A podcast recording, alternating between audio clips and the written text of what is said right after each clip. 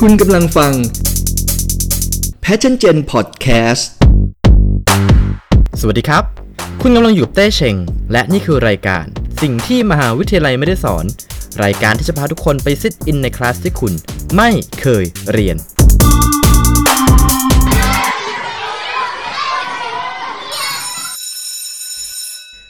ในตอนที่แล้วเราได้พูดถึงเรื่องของการเริ่มต้นลงทุนสำหรับ first jobber กันไปแล้วนะครับ แต่การลงทุนเนี่ยมันเป็นเพียงแค่ส่วนเดียวของการสร้างความมั่นคง และประสบความสำเร็จทางการเงินเท่านั้นนะครับ เพราะสิ่งที่เป็นพื้นฐานเป็นปัจจัยหลักที่จะทำให้เราประสบความสำเร็จทางการเงินเนี่ยคือนิสัย ใช่แล้วครับคลาสในวันนี้เราจะมาพูดถึง 5 นิสัยทางการเงินที่ first jobber ควรรู้ เพื่อเป็นบันไดสู่ความร่ำรวยและความมั่นคง การมีงานดีๆทำเนี่ยมันเป็นเพียงแค่ส่วนหนึ่งที่จะทำให้เรามีความมั่นคงนะครับ แต่อีกสิ่งหนึ่งที่จะทำให้เรามีวันนั้นได้ก็คือ การจัดการการเงินที่ดี แม้ว่าเราอาจจะทำเงินได้ไม่เยอะแยะมากมายนะครับ แต่ว่าถ้าเกิดเรามีนิสัยมีวินัยมีการจัดการที่ดีเนี่ย สิ่งเหล่านี้ก็สามารถกำหนดเส้นทางสู่ความมั่นคง และประสบความสำเร็จได้เช่นเดียวกัน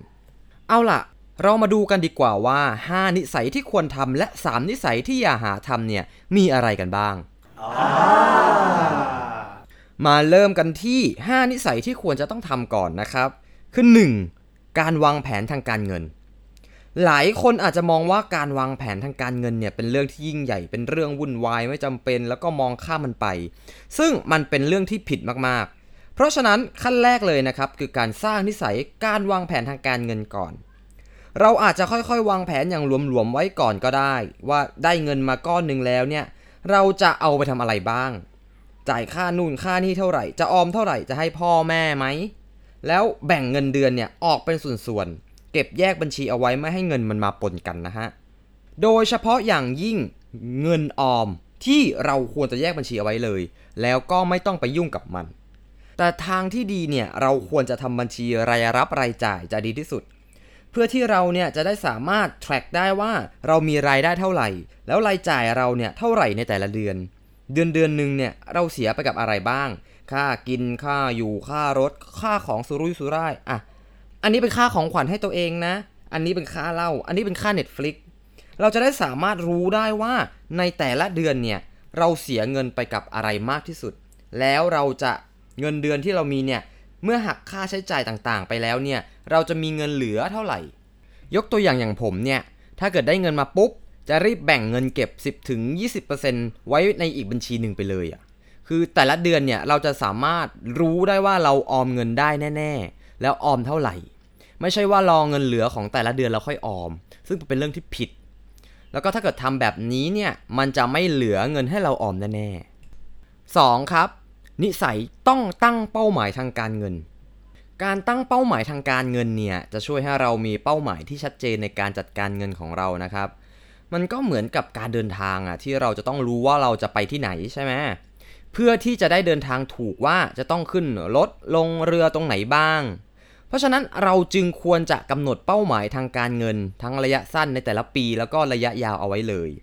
แล้วก็อย่าลืมนะครับ เขียนขั้นตอนที่จะทำให้เราไปถึงเป้าหมายไว้ด้วย เช่นกำหนดเป้าหมายระยะสั้นว่าอยากจะไปเรียนต่อต่างประเทศภายในปี 2 ปีอย่างนี้ เราก็คำนวณไปเลยว่าจะต้องใช้เงินเท่าไหร่ จะต้องเก็บเงินในแต่ละเดือนเท่าไหร่ หรือว่าเป้าหมายระยะยาว อยากจะได้รถสักคัน อยากจะได้คอนโดสักห้อง ตอนอายุประมาณ 30 ก็วางแผนไปเลยครับว่าเราเนี่ยจำเป็นจะต้องเก็บเงินเดือนละเท่าไหร่ ปีละเท่าไหร่ แล้วต้องหาเงินเพิ่มเท่าไหร่ ต้องกู้ธนาคารเท่าไหร่ เพื่อที่จะได้คอนโดหรือว่ามีรถให้สมใจอีช้อยไปเลย ข้อที่ 3 ครับ รู้เรื่องภาษีเอาไว้บ้างให้เป็นนิสัย คือเรื่องภาษีเนี่ยเป็นเรื่องสำคัญมากนะครับ ปัญหาคล้ายๆกันของเด็กจบใหม่หลายคนก็คือว่า ไม่รู้เรื่องเกี่ยวกับภาษีเลยแม้แต่น้อย เพราะมหาวิทยาลัยเนี่ยมันก็ไม่ได้สอนเราเกี่ยวกับภาษีเลยนะครับ ทั้งๆทที่มันเป็นเรื่องสำคัญมากๆสำหรับการเข้าตลาดแรงงาน เรียนรู้เอาไว้หน่อยดีกว่าครับ เพราะว่าถึงปลายปีที่จะต้องเสียภาษีจะต้องจ่ายภาษีเงินได้เนี่ยเราจะได้รู้ว่ารายได้ที่เราหามาด้วยน้ำพักน้ำแรงตัวเองเนี่ยจะต้องกระเด็นออกจากกระเป๋าไปเป็นเงินภาษีแผ่นดินเท่าไหร่ แล้วเราสามารถขอคืนเงินภาษีเนี่ยได้เท่าไหร่ แม้ว่าหลายคน อาจจะยังไม่มีรายได้พอถึงขั้นจะต้องเสียภาษี หรือว่าบริษัทเป็นคนจัดการเรื่องให้เราทั้งหมดเลย แต่ในอนาคตพอเรามีรายได้มากขึ้นเนี่ยเราจะได้รู้ว่าเราควรจะจัดการกับภาษียังไง หรือจะทำยังไงเพื่อขอลดหย่อนภาษีได้ไหม ซึ่งมันจะทำให้เราเนี่ยสามารถบริหารจัดการเงินที่เรามีอยู่ได้นั่นเองครับ ต่อไปข้อที่ 4 ครับ ใช้เงินให้น้อยกว่าที่หามาได้ เราทุกคนรู้ดีกันอยู่แล้วนะครับว่าเราหาเงินมาได้เท่าไหร่เนี่ยเราก็ไม่ควรจะใช้มันจนหมด โดยเฉพาะอย่างยิ่งไม่ควรจะใช้เงินเกินกว่าที่เราหามาได้ ไม่งั้นเราก็จะเป็นหนี้อันนี้เป็นเป็นสมการง่ายๆที่ที่เราทุกคนรู้กันอยู่แล้วนะฮะและการที่เราใช้เงินจนหมดเนี่ยจนกระทั่งเป็นหนี้เนี่ยนั่นหมายความว่าเวลามีเหตุฉุกเฉินอะไรที่จำเป็นจะต้องใช้เงิน มันจะกลายเป็นเรื่องที่ชิบหายมากๆ เพราะเราไม่มีเงินเหลืออยู่แล้วแถมยังเป็นหนี้อีกต่างหาก เพราะฉะนั้นเราจึงควรฝึกนิสัยที่จะใช้จ่ายเงินให้น้อยกว่ารายได้ที่เราหามาได้นะครับ แล้วก็ออมเงินส่วนที่เหลือไว้เพื่อเก็บไว้ใช้ในยามฉุกเฉิน หรือเอาไปลงทุนเพื่อโอกาสในอนาคตที่สดใสต่อก็ได้ มาถึงข้อที่ 5 ข้อสุดท้ายสำหรับนิสัยที่เราควรจะทำนะครับ คือ เก็บเงินไว้ใช้เผื่อฉุกเฉินและเกษียณ คงไม่มีใครอยากจะทำงานตลอดชีวิตใช่ไหมล่ะครับ หรือคงไม่มีใครอยากจะต้องปวดหัวว่าจะหาเงินที่ไหนมารักษาตัวเองดี ถ้าเกิดว่าอยู่ดีๆ แล้วเราเกิดรถชนประสบอุบัติเหตุขึ้นมาเนี่ย เพราะฉะนั้นเราจึงจะต้องฝึกนะครับในการสร้างวินัยทางการเงิน และนิสัยในการออม เพื่อที่เราจะได้มีเงินไว้ใช้ในตอนจำเป็น ซึ่งเด็กจบใหม่หลายคนนะครับ อาจจะมองข้ามแล้วก็คิดว่ามันเป็นเรื่องของอนาคตอันไกลโพ้นยังไม่ต้องรีบคิดตอนนี้ก็ได้ แต่จริง ๆ แล้วเนี่ย ถ้าเกิดคิดเอาไว้เลยมันก็ไม่เสียหายใช่ไหมล่ะครับสำหรับการเกษียณเนี่ยเราก็ลองคิดดูเลยนะฮะว่า ลองคำนวณดูเลยว่าเราอยากจะมีเงินใช้ตอนเกษียณเดือนละเท่าไหร่ สมมุติว่าเราจะเกษียณตอน 60 เป๊ะ อย่างนี้เราก็ลองคิดเลยว่า เออ 80 แล้วเนี่ยน่าจะตาย เรามีเวลา 20 ปีใช่ไหมล่ะครับ ในการใช้ชีวิต ถ้าเกิดเราอยากจะใช้เงินเดือนสัก 30,000เนี่ยก็น่าจะพอ มันแปลว่าเราจะต้องหาเงินให้ได้อย่างน้อย7ล้าน2แสนบาท7ล้าน2แสนบาทเพื่อที่จะได้ใช้เงินเดือนละ 30,000 ได้ ในวัย 60 ปีถึง 80 ปี เป็นเงินก้อนใหญ่อยู่นะฮะก็ก็ลองไปคิดดูครับว่าเราควรจะเก็บเงินละเดือนละเท่าไหร่ ถึงจะมีเงิน7ล้าน2ตอนอายุ 60 จบไปแล้วนะครับสำหรับ 5 นิสัยที่ควรจะทำต่อไปเรามาดูกันดีกว่าว่า แล้ว 3 นิสัยที่อย่าหาทำเนี่ยมีอะไรกันบ้าง นิสัยที่อย่าหาทำข้อแรกเลยนะครับคือใช้เงินเกินเงินเดือน อย่างที่บอกไปในตอนต้นนะฮะว่าเราไม่ควรจะใช้เงิน เยอะกว่ารายได้ที่หามาได้ คือพอเราเริ่มทำงานและได้รับเงินเดือนก้อนแรกในชีวิตเนี่ยเราอาจจะรู้สึกเหมือนถูกหวยรางวัลที่ 1 คือมันมีเงินเข้ามาเนาะซึ่งแล้วพอเรามีกำลังซื้อที่มากขึ้นจากน้ำพักน้ำแรงตัวเองเนี่ย อาจจะทำให้เราใช้จ่ายเงินเกินตัวโดยไม่รู้ตัวก็ได้นะครับ ซึ่งวิธีการแก้ไขนิสัยเสียแบบนี้ก็คือการวางแผนทางการเงินของเราในแต่ละเดือนนั่นเอง คือพอเราวางแผนทางการเงินและทำตามแผนนั้นน่ะ เราก็พอที่จะควบคุมไม่ให้ใช้เงินเกินที่เราหามาได้อยู่นะฮะ ต่อไปนิสัยที่อย่าหาทำข้อ 2 ครับ ไม่จัดการหนี้ของตัวเอง การเป็นหนี้เนี่ยมันไม่ใช่เรื่องผิดนะครับ แต่มันจะผิดแน่ ๆ ถ้าเกิดเราไม่บริหารจัดการหนี้ที่มีให้ดีๆ เนี่ยแล้ว first jobber หลายคนพอเริ่มมีเงินเดือนปุ๊บ ก็อยากจะได้อะไรสักอย่างไว้เป็นของขวัญให้ตัวเองนะฮะ บางครั้งก็อาจจะต้องเป็นหนี้บ้าง แต่ว่าไม่ว่าจะทำบัตรเครดิตใหม่ หรือว่าใช้บัตรของพ่อแม่ก็ตาม ทั้งนี้จากคำแนะนำของเว็บไซต์ Money Buffalo เนี่ย บอกว่าเราไม่ควรจะมีหนี้เกิน 40%ของรายได้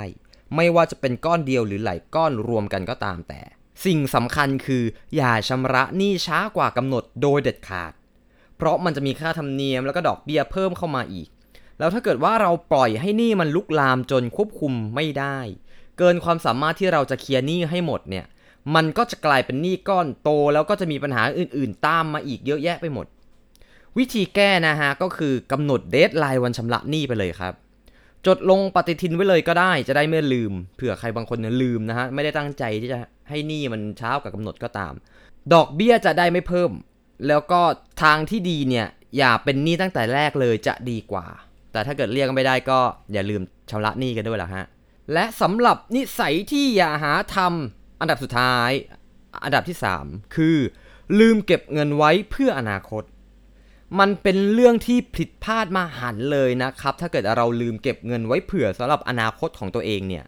ซึ่งโอเค เราอาจจะลืมกันได้บ้าง แต่ว่าทางที่ดีก็คือไม่ควรจะลืมเลยหรือเปล่าฮะ วิธีแก้ง่าย ๆ ก็คือเปิดบัญชีเงินฝากแบบประจำไปเลยครับ ให้มันหักเงินออกจากเงินเดือนของเราทุกเดือนไปเลย หรือว่าลองลงทุนในกองทุนระยะยาวดูไหม เพราะว่ามันเป็นการออมแล้วก็การลงทุนไปในตัวด้วยนะครับ ก็ลองหาทางดูกันดูฮะ แต่ที่สำคัญคืออย่าลืมเก็บเงินไว้ให้อนาคตของตัวเองด้วย สรุปแล้วนะครับ เราต้องฝึกสิ่งเหล่านี้ให้เป็นนิสัย ไม่ว่าจะเป็นการวางแผนทางการเงิน การตั้งเป้าหมายว่าเราจะทำอะไรบ้าง แล้วต้องใช้เงินเท่าไหร่ การเรียนรู้เรื่องภาษี การวางแผนออมเงินไว้สำหรับการเกษียณและเหตุไม่คาดฝันที่อาจจะเกิดขึ้น และสุดท้ายคือการฝึกควบคุมความอยากของเรา ไม่ให้ใช้เงินเกินตัว เพราะไม่งั้นมันอาจจะหมายถึงความวินาศสันตโรของเงินในกระเป๋าของเราก็ได้นะฮะแล้วชีวิตทั้งหมดของเราเนี่ยก็อาจจะพังพินาศไปกับการเงินที่ไม่มีวินัยก็ได้ เรื่องการเงินเนี่ยมันไม่ใช่เรื่องเล่นๆนะครับ โดยเฉพาะบรรดาเด็กจบใหม่ first jobber ทั้งหลาย อย่าลืมนะฮะว่าตอนนี้เนี่ยเราเข้าสู่ตลาดแรงงานแล้ว เราไม่ใช่เด็กมหาลัยอีกต่อไปแล้ว เราย่างเท้าเข้าสู่โลกทุนนิยม และใช้ชีวิตของผู้ใหญ่อย่างเต็มตัวที่ต้องรับผิดชอบการเงินต่างๆ ในชีวิตของเราแล้ว อย่าประมาทโดยเด็ดขาดเออบางคนอาจจะคิดว่า เออ ฉันมีพ่อแม่คอยสนับสนุนอยู่จะไปกลัวอะไร แต่ว่าใครจะไปรู้ล่ะฮะว่าอนาคตจะเกิดอะไรขึ้นบ้าง เราเรียนรู้แล้วก็ฝึกฝนเอาไว้ก่อนดีกว่านะฮะอนาคตของเราจะได้ไม่ลำบาก แล้วก็เป็นบันไดก้าวไปสู่ความร่ำรวยความมั่นคง และประสบความสำเร็จในทางการเงินในที่สุด จบไปแล้วกับคลาสในวันนี้ คลาสหน้าจะเป็นเรื่องราวเกี่ยวกับอะไรนั้น รอติดตามฟังกันได้ กับสิ่งที่มหาวิทยาลัยไม่ได้สอน ขอบคุณครับ